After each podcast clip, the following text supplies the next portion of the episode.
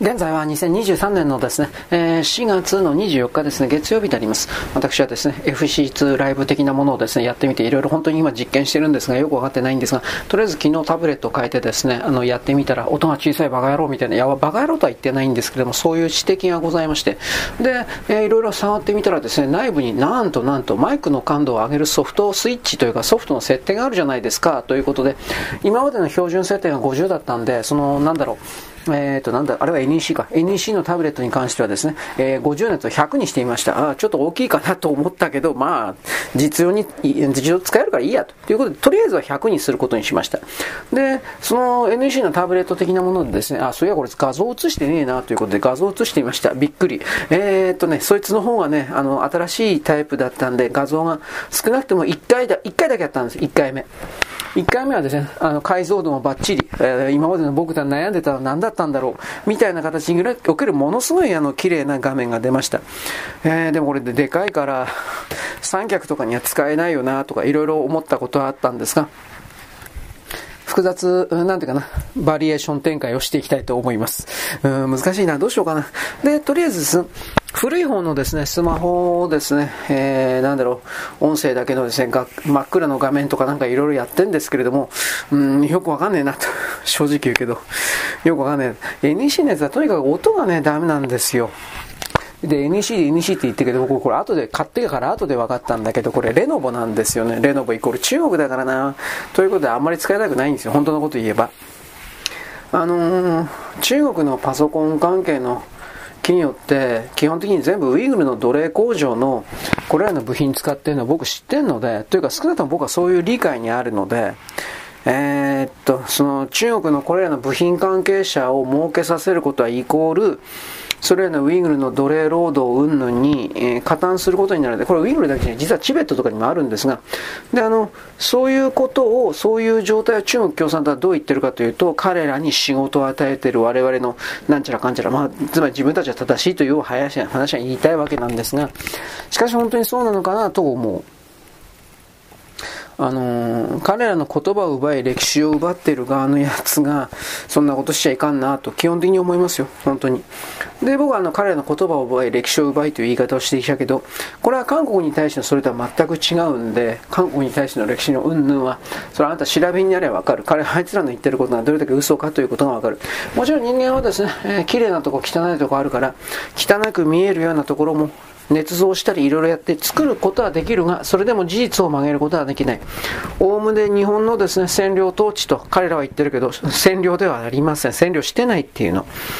あの韓国の中におけるですねいわゆる親日派と言われる人たちが自分たちを日本が日本だまくらかしてですねそして日本に、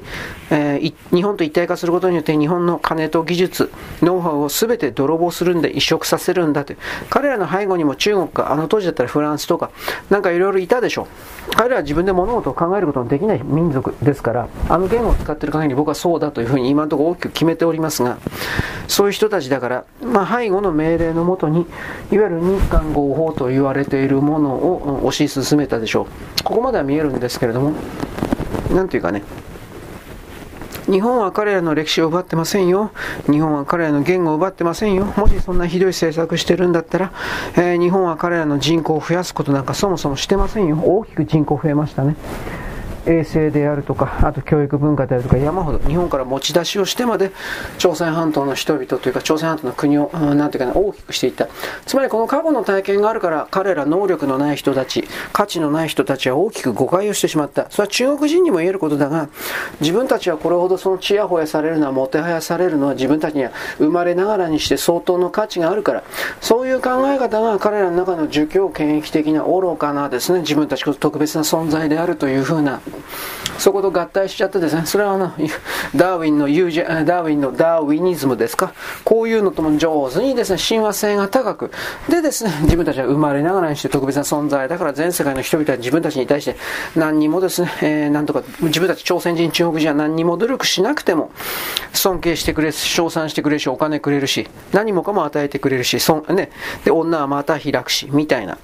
そういう考えに自分で自己暗示をかけちゃった。で、まあ、その西洋世界とつながることによって、個人端末のですね、えー、なんだろうね、いろんな世界のいろんな違いを知ることによって、本当は彼らは学んでいるはずなんだけど、それを学んじゃったら自分たちが努力をしなかったということが全部バレちゃうんで、だからそれをですね、認めようとしない。僕はこういう立場で彼らを見ます。何にも悪いと思ってません。僕の今の言葉は。日本人は自分で自分自身の自己評価を下げることによって、日本人自身の果たさなくてはいけない責務から逃げてきた。そのことの結果が、あれら全くあ自分で自分自身の責任行動に責任を持たないような座標を突き上がらせて、のさばらせて、結果的に人類世界全ての進歩を阻害した、妨害した。なおかつ地球自身の汚染も進めた。僕はこのような立場で見るので、あれらの儒教勢力というもの。彼らはその意味においては、数多くの他の人類座標に対して何かを愚かを、愚かさを気づかせるための存在としてあるのだと決めつけることはできるけど、それは彼らにとってだけ都合のいい設定の言葉だから僕はそれを採用しない。うん、まあいいや。めんどくせえ。なんかいろいろ言ってるよ。なんか韓国がですね、日本を、韓国のホワイト国リストに日本を戻したから、早く日本も韓国をホワイト国に戻せと無条件で、バカがてめえら。何の意味ってもねえよ。で、あの、米国はね、今、その、半導体の供給網の再構築の中で、韓国を切り捨てるか切り捨てないかという、そっちの方にかかっているっていうことを、まあ、韓国の側はやっぱ日本には絶対に知られないようにしてるし、韓国人国民にも知られないようにしている。で、その状況下でじゃあ彼らが変わってる。変わんねえじゃん。中国の、中国国内の半導体工事はこれからも投資するって言ってんだから、変わらないんだよ、だから。ということは、彼らは明確にどんな言い訳をしても、時間稼ぎをしても、彼らは時間稼ぎすれば向こうの西側から折れるはずだ、折れてくれる自分たちは特別な存在だからとやるわけで、で、そんなものに付き合ってきたからあいつは調子に乗ったんで、付き合わなきゃいいんだよ。捨てりゃいいんだよ。ただ捨てた時に僕たちは覚悟しないといけない。それは、彼らの、その、彼らの人間性の価値はどうでもいい。も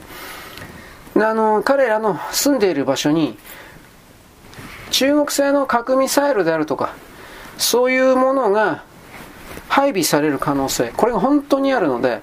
これだけはちょっとその、警戒しないといけない。あり得ることなんでね、それは。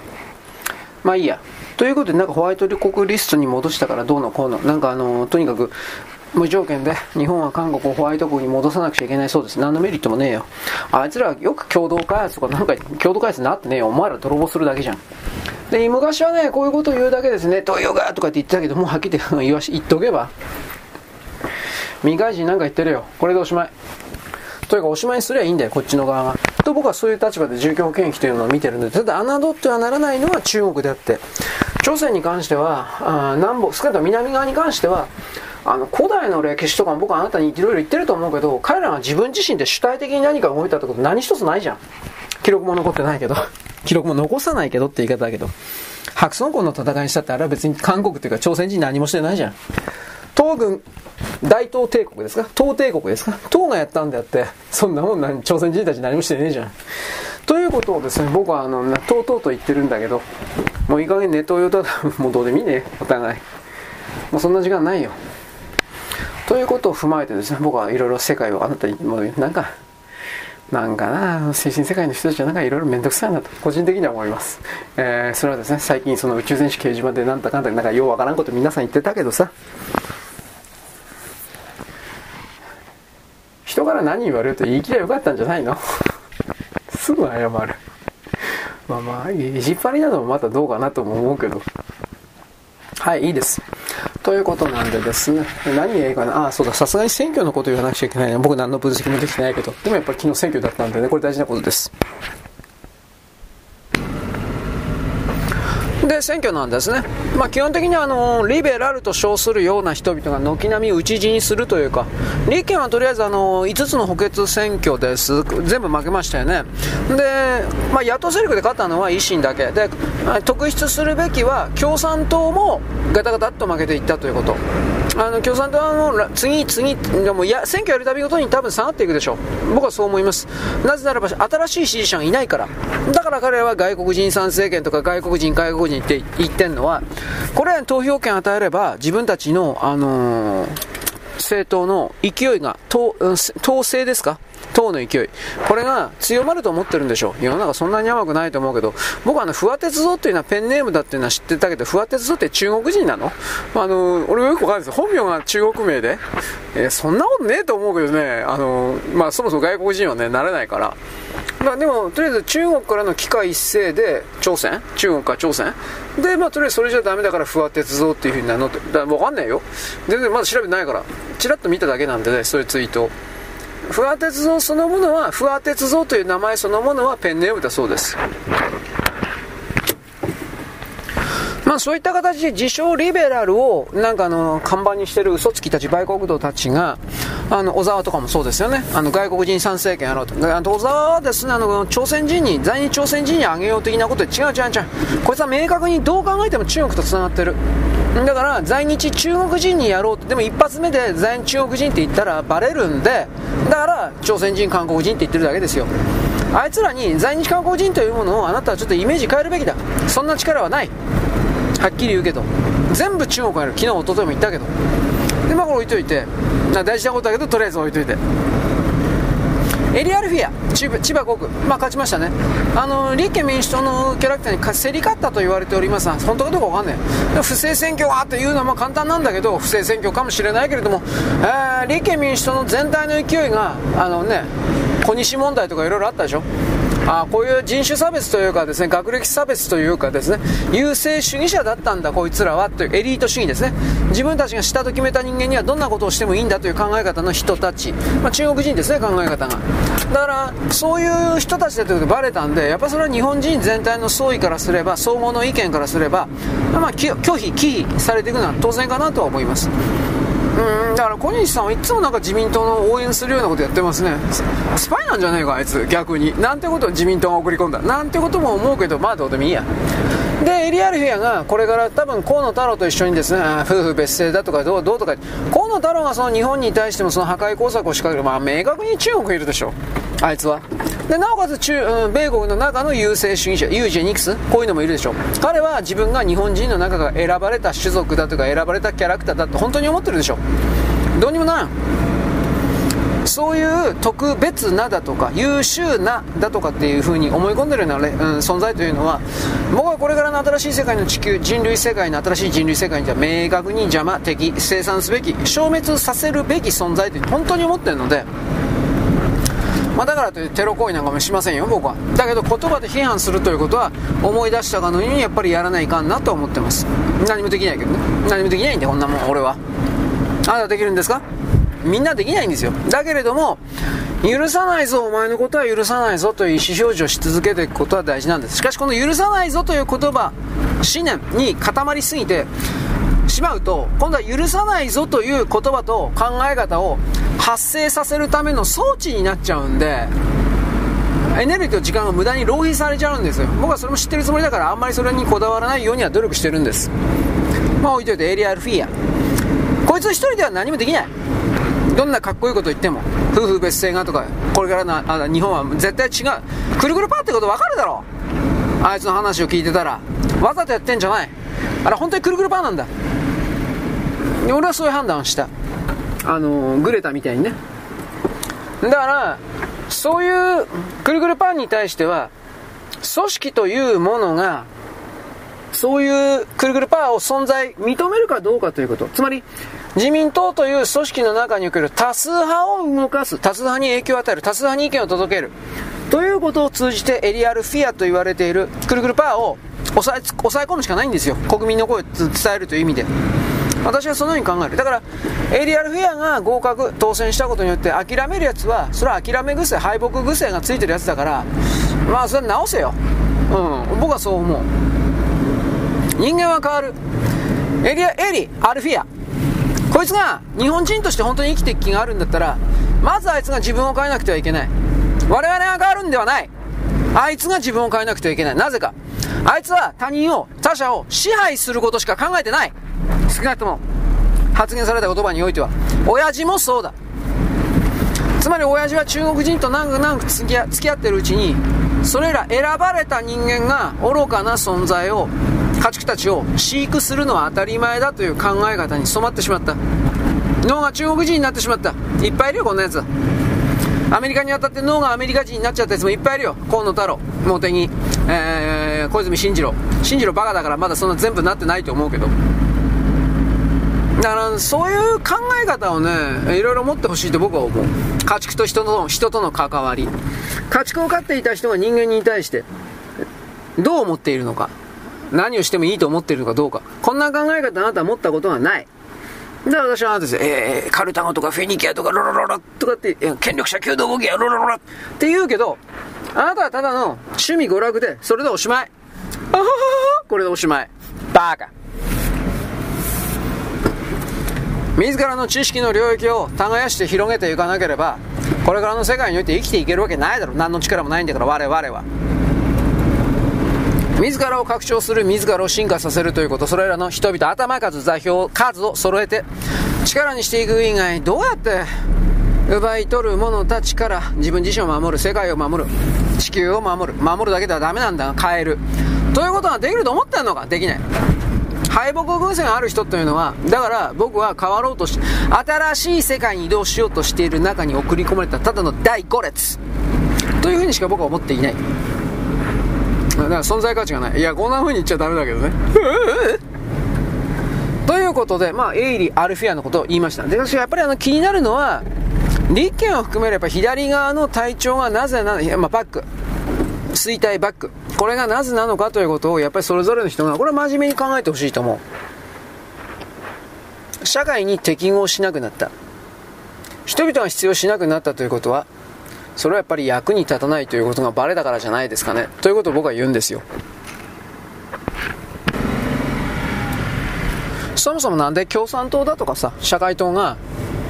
リベラルだとか自由だとかを求めたり主張したりするのかっていうことに関して真面目に人々は考えない。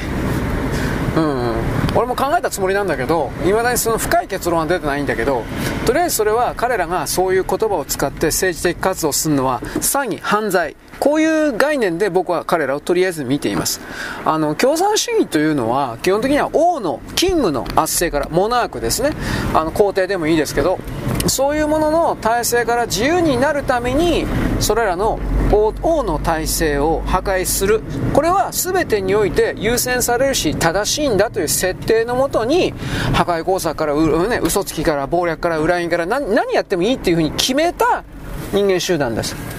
うん、決めたんですよ、人間が。だから、そういうことから考えたときに彼らの言うのは王からの自由なんでしょ？だから共産党は天皇陛下とその皇族を死刑にするって戦前からずっと言ったし、戦後もそれを撤回してないけどさ、そういうことを含めて何から自由になるの？っていうことをまず。うん。で、あの、共産党たちは、あの、社民党も全部そうだけど、天皇陛下の知性、この立憲君主、日本は立憲君主体制です。で、その立憲君主体制からの自由っていうことでしょ？で、それじゃあその後どうするの？中国式の共和体制。上に、王という名前じゃない主席だとか委員長という王を設定して、それに従いましょうでしょ？僕言い過ぎじゃないんですよ。彼らの昭和時代なんかにいろいろ配っていたような、えー、なんだろう、マニュアル、うん、細胞がどうだとか、人々は手足とな、脳の命令の手足となって働く。だからそれ奴隷になれって言ってんだろう。お前ら結局は自分たちが新しいお家を作りたいだけだよね、と。で、自分たちはそこで世襲したいわ。貴族、新しい貴族になりたいんでしょあなたたち。僕ら全然言い過ぎじゃないと思って。なぜならば中国共産党で、中国でそれが始まってるから。世襲になってるから。明らかにおかしいでしょいや、僕はおかしいと思うよ。でもそれをおかしいと思わない人は中国最高とかって言ってんですよ。人間の世界でそういうですね、世襲をベースとしたような領域に、全ての全体の、支配権というか決定権を握らせてはいけないんですよ。僕はその立場に立ってます。昔は貴族院とかね、各国にそういう世襲からなる貴族をベースにしたような議員とかそんなの言いましたが、今でもそういうの残ってるとこいるけど、昔はなんでそんなのが、あのベースとなっていたかというと、やっぱ金持ちだったからですよ。金を持ってるということは、現実を変える力を持ってる人たちが集まっているからということでもあるし、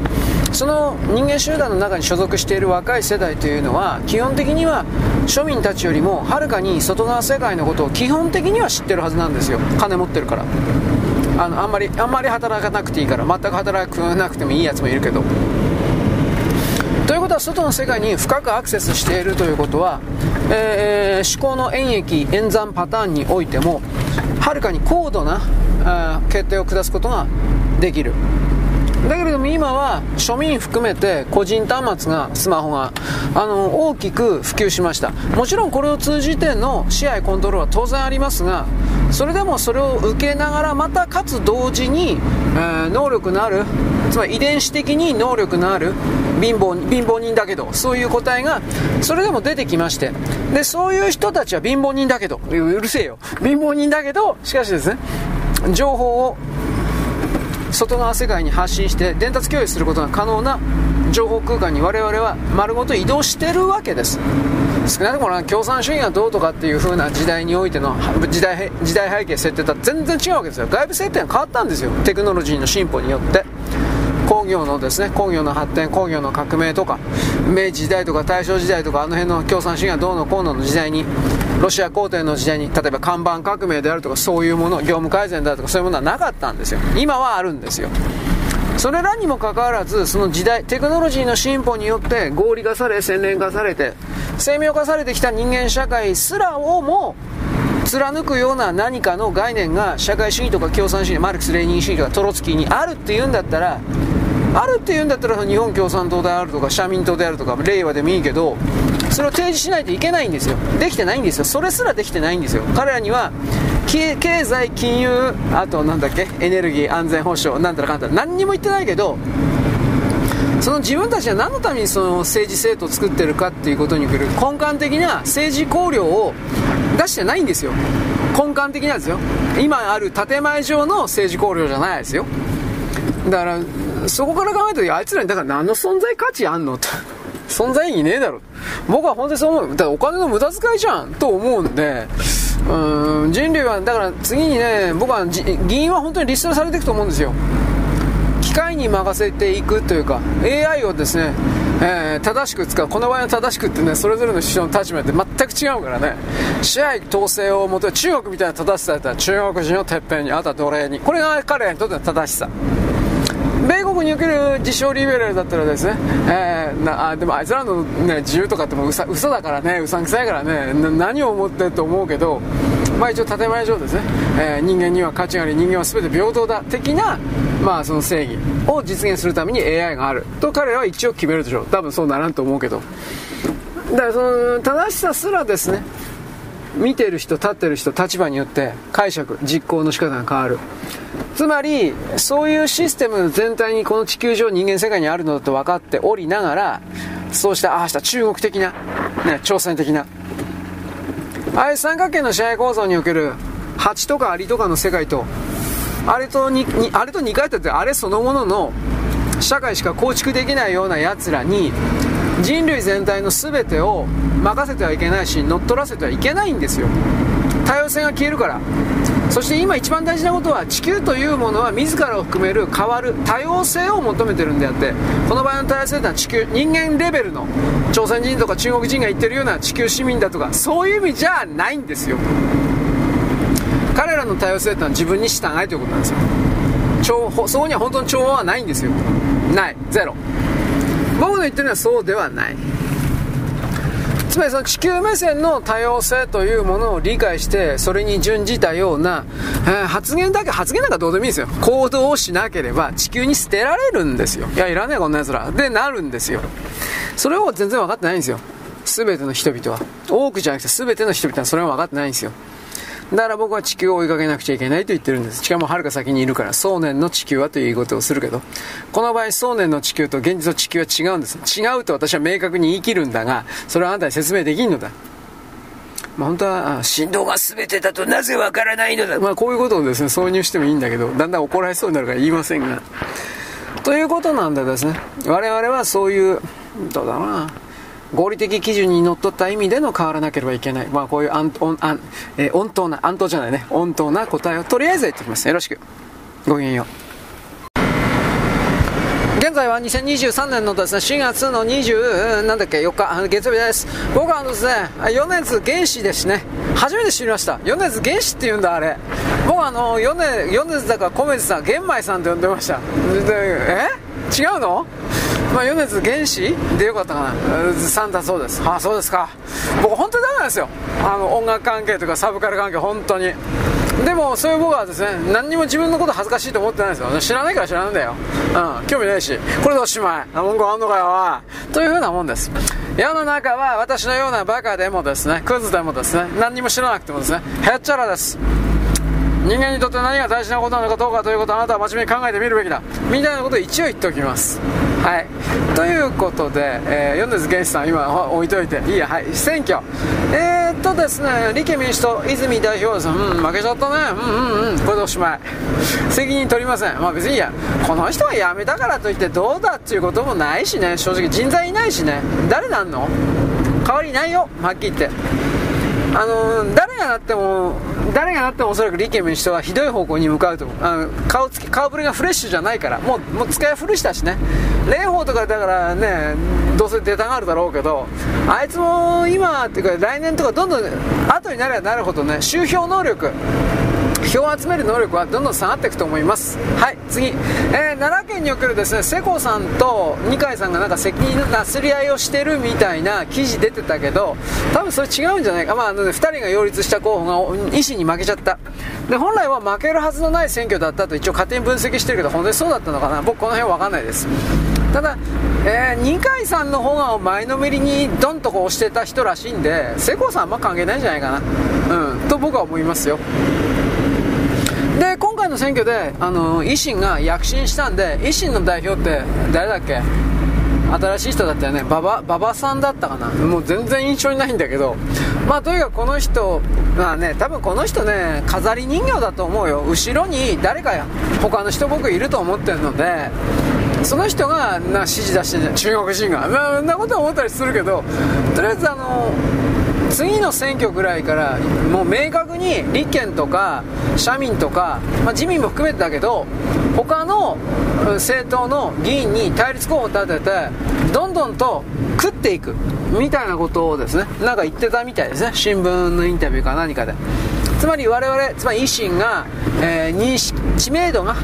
高まってきた認識されるようになってきた。攻め時はここだということなんでしょうね。僕は維新は正直好きじゃないけどだけどまあその考え方そのものは間違ってないです。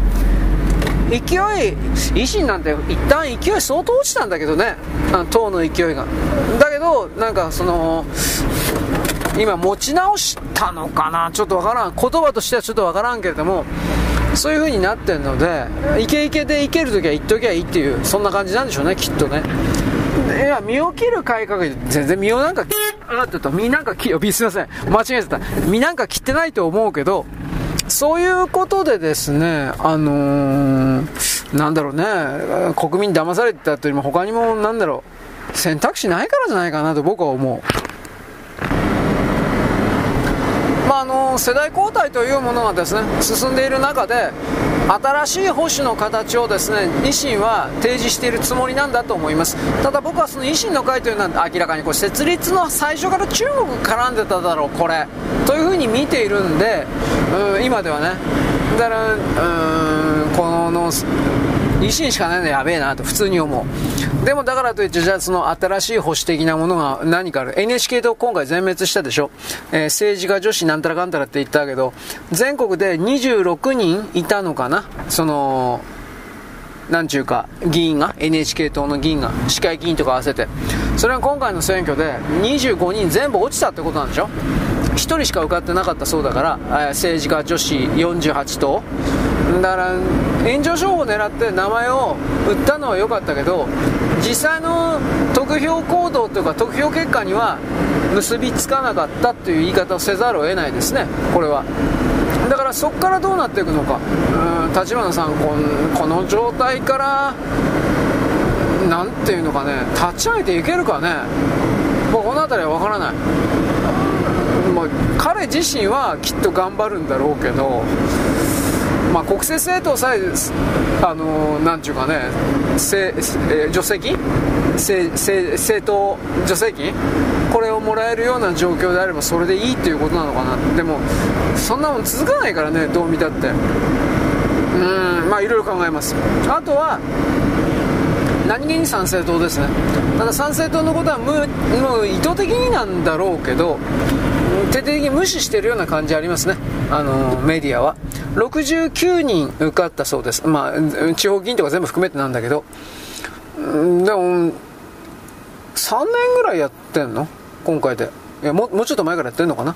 で実際の候補を出してやりやり始めたのは2年3年ぐらいでしょ？だから3年ぐらいで69人は多分大きい方じゃないかなとは思うんだけど。でもこれもなんか統一教会と繋がってるとかどっからどこまで本当か分からんからねこれ。その辺の話は。で、まあ、日韓トンネルがどうとかそんな辺の話は本当でも統一教会だったらそういうふうなこと言うような議員もいるだろうけどうーんまともな保守と言えるかってちょっと分かんなくなってきたよね参政党に関しても。これは今後の彼らのですねあの活動以降にはなりますが。日本の政治もですねあの戦争、つまり中国がですね台湾に仕掛けるというのは、もうはっきり決定事項と僕は思っておりますが、だけど一応、1段階前の段階において、その台湾の方をから白旗を上げさせるということをまずメインにやるはずです。でそれがダメだったらあの戦争をするというふうになると思います。まあ、仕掛ける軍事的に仕掛けるということですね、大体は台湾封鎖作戦を中心としたやり方になると思うんですけれども、でそのことを通じて、だんだんとですねあの中国は時間かけて、欧州であるとか中国とか、あ欧州であるとかアフリカとか南米とかの遠く離れた国々が、中国が台湾をですねその統一という形で侵略しても、それはいわゆるあの祖国統一計画だとか、そんな形におけるですね下あなんていうかな、印象工作というか、外交工作というか、根回しというか、それずっと今やってます。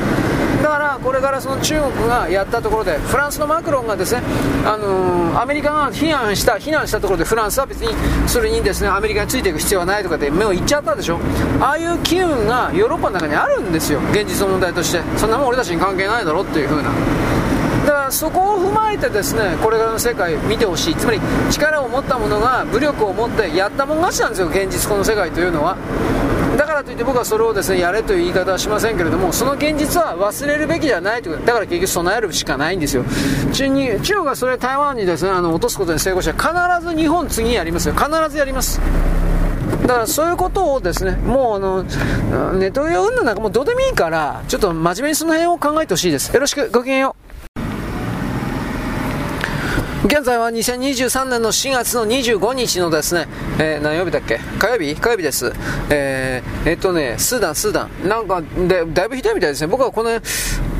ヘッドラインというか見出しぐらいしか見てなかったんで、どういうことなんと思ったけど、詳しくは分かってないんですが、とりあえず軍隊、向こうの軍隊と、あと準軍事、即応軍事なんとかかんとか、まあ内戦かなんかやってたんですかね。で、その内戦を停戦するとかっていう風な形になった時に、この即応軍事部隊っていうのと正規軍が一緒になるっていうので、そこでなんか、それはいけない、ダメだみたいな、なんかようわからんわ。まあ、これいつかまたね調べたらちらりと調べたらまた言うんですがえー、っとね昨日ツイートでちらりと見たんではなんか宗教が絡んでるだとか部族違うだとか要まあアフリカにはよくある話だなと思ったけどアフリカは僕は宗教よりもどちらかというと部族間紛争の方が多分大きいだろうなというなんとなくそんな理解にあるのでうんスーダンスーダンはなんかあ昔土族と仏族ってどこだったっけ？でもスーダンじゃなかったような気するけどね。どこだったかな？まあアフリカとにかくその部族間構想のそれはあるんですよ。だから多分それかなと思ってるんですけどこれは分かりません。まあ問題はえっ、ー、と現地に日本人がね60人ぐらいいるんかな？大体。で出国を希望してる人が、まあ、いるんですけどえっ、ー、とねフランスの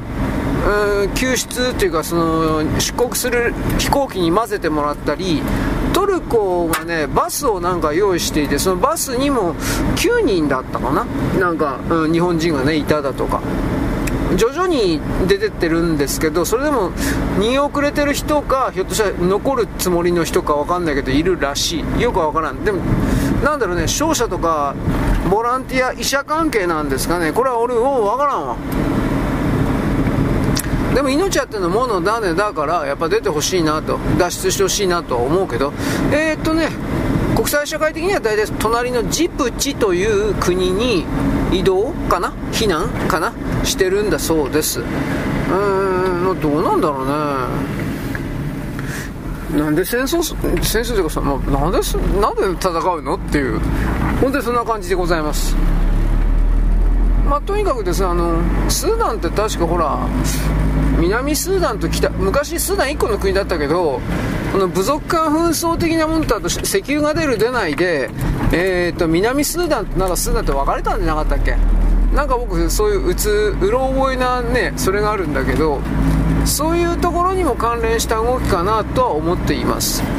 はい、とりあえずあの岸田首相はあの日本人の安全確保に向けて最大限の努力するということと松野官房長官は昨日の時点でいろいろ情報あってるけどあの安全に関わることだから詳細な発表は控えたい、まあ、それはそうですよな。ということで緊迫一歩2歩ぐらい手前。うん、今なんか一応3日間の停戦協定なんだそうです。外国人を逃がすために3日間はお互い戦争をやめとこうということで。ただそれがずっとなんか途中で破られるんじゃないかだとかそういうふうに一応言われてるけどね。はい。次。あのー、日本からねやっぱりその人口がにつまり日本で生まれて育って日本で読みかけ思考する純然たる日本人の高齢者を中心としてどんどんと死んでるのでワクチンがですね、えーまあ、殺してるんでというこういうこういうところこういうことを言うとですねあのワクチンとかね殺すとかってこれねポッドキャスト的にもねちょっとそういう音入ってね音入ってるとするでしょう。でそいつを映像変換して YouTube 載せるとね一発アウト。すごいでしょう。うわーと思った。あの、自動で動画削除してるんですよ。だからそういうロボットがいるんだとは思うけどすごいよね。うん、そんなことばっかりに力かけて。別にワクチン殺すって別にねまあでも殺されてるというふうに主張してる人いるからね。あの、これからワクチンの集団訴訟やなんかやっぱ日本でもやるみたいだけどそれらの弁護団というかそれらの関係者の京都医大のなんとかなんちゅう先生だ？村上さん？違うな、まあ、京都医大のでよかったと思うけど京都京都に医大なんかあったっけ、まあ、京都大学かな？京都大学医学部かな？だからあまあそれはあると思うんだけど、まあ、その方がですねあのそう殺人だみたいなことなんか言っておられるっていうのそういう記事は見ました。でえー、っとね YouTube の方もね特定のねビデオビデオっていうか特定の番組とかあるでしょ？米国の中の。ワインワクチンのことを告発したようなやつ。それ多分全部チェックリストに載ってね。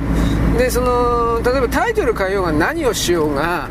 その動画がアップされると自動で削除兼警告かアカウント停止なんだって。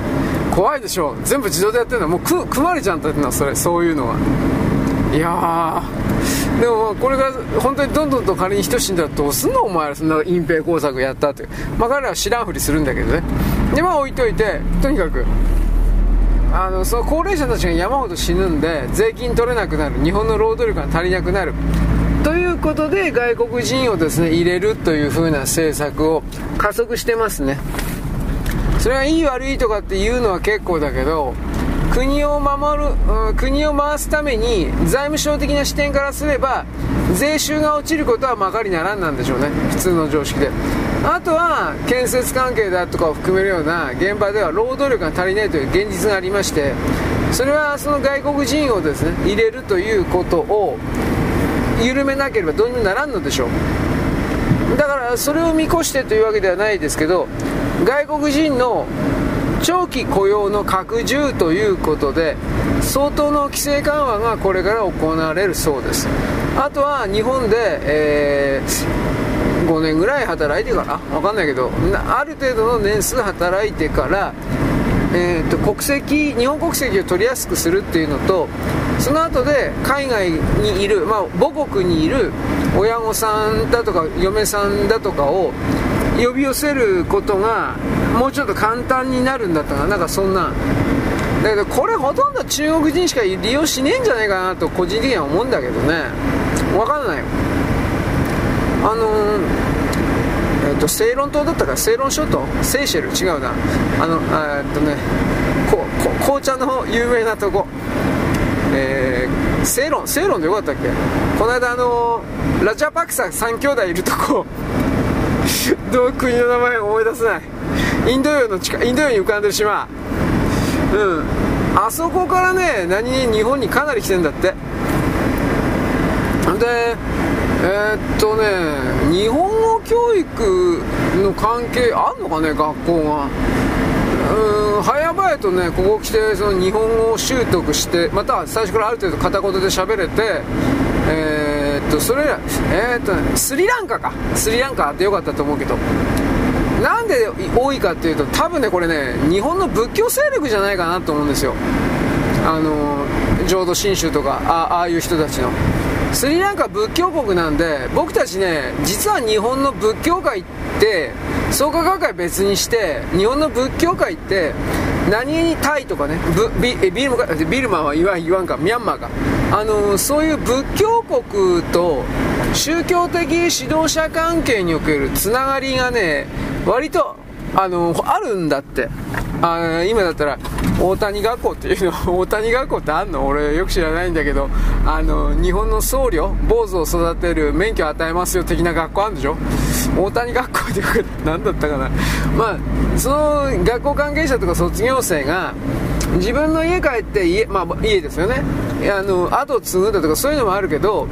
えー、国際協力青年団みたいな形で宗教関係者が仏教宗教関係者がスリランカとかあタイ、えー、ビルマていうかミャンマーあとマレーシアもあれほとんどイスラム教だけど一応仏教いるっていうそれとあどこだったかなインドはインドは知らんけどね。またその仏教関係の国とねだいぶその交流してるというか現地にねなんか大使館じゃないけど事務所というか NPO 的な学校だとかなんか多分それボランティアで日本語やってんのかなと思うんだけどなんかそういうつながりがあってね。でそのシステムそのシステムに乗っか乗っかるとうまいこと乗っかれると現地の人間が日本に入りやすくなるんだって。はいまあだって紹介者がいる人といない人って紹介者がいる人の方が絶対有利ってわかるでしょ。そういう意味で、えーとね、確かスリランカ割と入ってきてるらしい。あとベトナムも入ってきてるってのはベトナムって仏教国なのかな？俺ちょっとよくわからん。多分仏教国なんだと思うんだけど宗教的に。だからその辺のつながりじゃないかなと思う。まあ、宗教なんてそんな程度しか使い物になりませんよと。という一応言っとくけどね、創価学会とかね、あの、創価学会もね、あの体質的にはね、やっぱり気違いだから、僕は、僕の目から見ると。昭和の言論弾圧事件とか、だからいろいろね、調べるとね、黒いペン事件だったかな、なんか、なんかそういうの。昔ね、文藝春秋がマルコ・ポーロって雑誌出してたんだけど、月刊誌か何か。今で言ったらサピオみたいな感じの本なんかな。で、そのマルコ・ポーロでユダヤ人の虐殺はなかったみたいな記事を書いたんですよ。と取り上げたというか、もちろんそれ、日本人がそんな風に言ったんじゃなくて、海外にそんな情報がありますよという風な形の紹介記事だったらしいんですが、それをね、あの、チクったやつがいるんですよ。それが創価学会だったっつうんですよ。あの、その同じ号に、あの、ユダヤ人のね、ガス虐殺はなかったという風な特集した号に、創価学会の闇を暴くみたいな形の大々特集記事があったらしい。で、それを、あのー、ムカついた創価学会のやつが、ユダヤのロイゼンタールでよかったか、あのね、差別は許さないでござんすみたいな、そういう組織にチクったっちゅうんですよ。どうですか？日本でこんなことやってますよ。日本でユダヤがとか。ね、ガス室なかったって言ってますよ。黙ってれば分かんなかったんだよ。でも創価学会が、うん、あの自分たちで抗議したらバレるから、ね、ユダヤにやらせようぞこうこういう。本当汚いよね。まあ、僕はあの宗教勢力で、汚くないやつなんか全然いないと思ってるから別に今それこのネタで言うけれど本当に義憤にくらいそんなこと許さない。僕たちは許さないんだ。こんなこんなねあの大正時代の書生みたいな青くせえことは僕は言いません。世の中なんてこんなもんだよ汚いに決まってんだよお前。ね。あの仮面ライダーって長澤まさみがねあのサソリ男？サソリ女？あれまなんかあれよいい？あれあれなんかいいの？と。ね。中年臭い。いや中年だけど。なんかね昨日も仮面ライダーもちらりと言ったけどさ別に怖くないじゃんっていう。ね。多分ねあれナイフで刺されたら死ぬよ怪人 そんな強くないんじゃないかな。と思いました。まあいいです。そんなこと今どうでもいいね。ということで多分ね日本の人口はやっぱ本当に減ってるんですよ。だけどそれをこうした外側から入ってくる外国人にダダ漏れで日本国籍を与えることで、あのー、無理やり1億2000万という数字を維持してるっていう。でも中身構成費が変わってんですよきっと。だいぶ変わってんですよ。ただ僕はもうそれは残念にも思うけど日本というこの国土、国家に日本語で読み書き施行して日本の法律をきちんと守ってくれる外国、元外国人という言い方をしようか。それに対してあんまり、あのー、排他的になっても、それは多分前向きじゃないというか建設的じゃないだろうなという理解を一応持ってるので、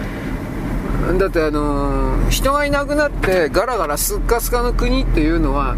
結局のところなんだかんだ言いますけれども、あのー維持できないですよ。どんなこと言ったところで。ということでまあこれは一応真面目に考えてはいるんだけどね。でも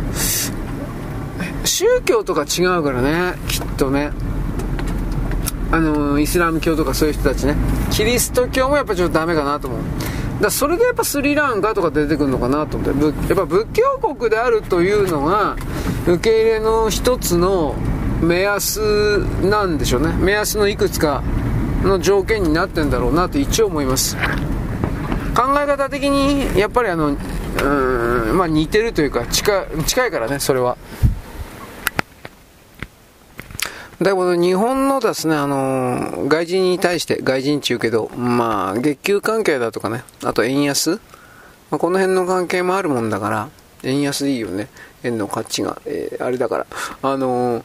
まあ、手取り収入がね、外から入ってくる外人にとって手取り収入が減るもんだから、日本に入ってくるとか言いながらキャンセルして、どこだったかな？湾岸諸国、サウジ、UAE、あとどこだったかな？まあ、とりあえずあの、金払いのいい、景気のいいところに、えー、変えちゃうという事例が結構出てるっていう、それ昨日僕読んだわ、なんかの記事で。うん。あの工業であるとか、で、これらの外から入ってくる人は大体建設で働いてんだよね。大体なんだけど。で、まあ一番儲かるからでしょう。で、工場だとかそういう関係ではないみたいだからね。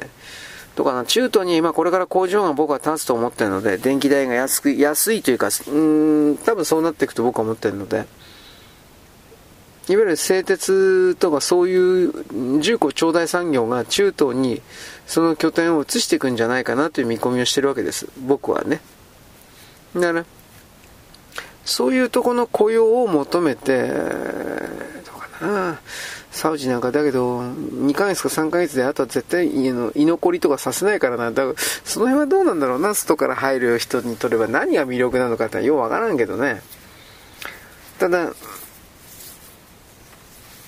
人の数を多分これ以上減らせないだろうなっていう強い焦りのようなものが日本の支配層にはあるというところまでは僕はわかる。ただその、そこから先がちょっと分かってないんじゃないかなという。見えて、みんなね、みんな見えてないんじゃないかなと思う。うん人間はどこに向かってるのかようわからんけどね。これらの人々が日本人と結婚して子供を作ってとかうんぬんとそういうことあるかってどうもそれはあんまりないみたいだしねうん本当かどうかわかんないけど母国からねでもどうかな結婚の約束した人が単身で日本に来るという事例そんなに多くないと思うんだけどな。まあ一応母国にいるような嫁さんだとかフィアンセ的なものを呼び寄せるとかそういう記事は僕読んだんですけど、なんかちょっとね、うさんくせえなこれ、なんか作ってんなと思ったけどね。はい。そういうことなんで、僕はでもこの、この動きは世界中で多分ね、バレてないけど始まってる動きだと思ってるので、人口が減ってるうんぬんというのは。それを見越して我々はどうやって社会を維持形成していくのか。この辺りを、まあこれもバレない形でということか知らんけど、でも、やっぱり本当に今から考えていかないと、これはちょっと、あっとね、思った時に慌てても、本当に間に合わないこと始まるから、この辺りは、えー、なんだろうね、僕たちに何かができるというわけではないけれども、いろいろとそれぞれの人々が頭の中に入れておくべき、できる範囲でできることをするべき、みたいなことを僕は思うわけです。はい。なわけです。よろしく。ごきげんよう。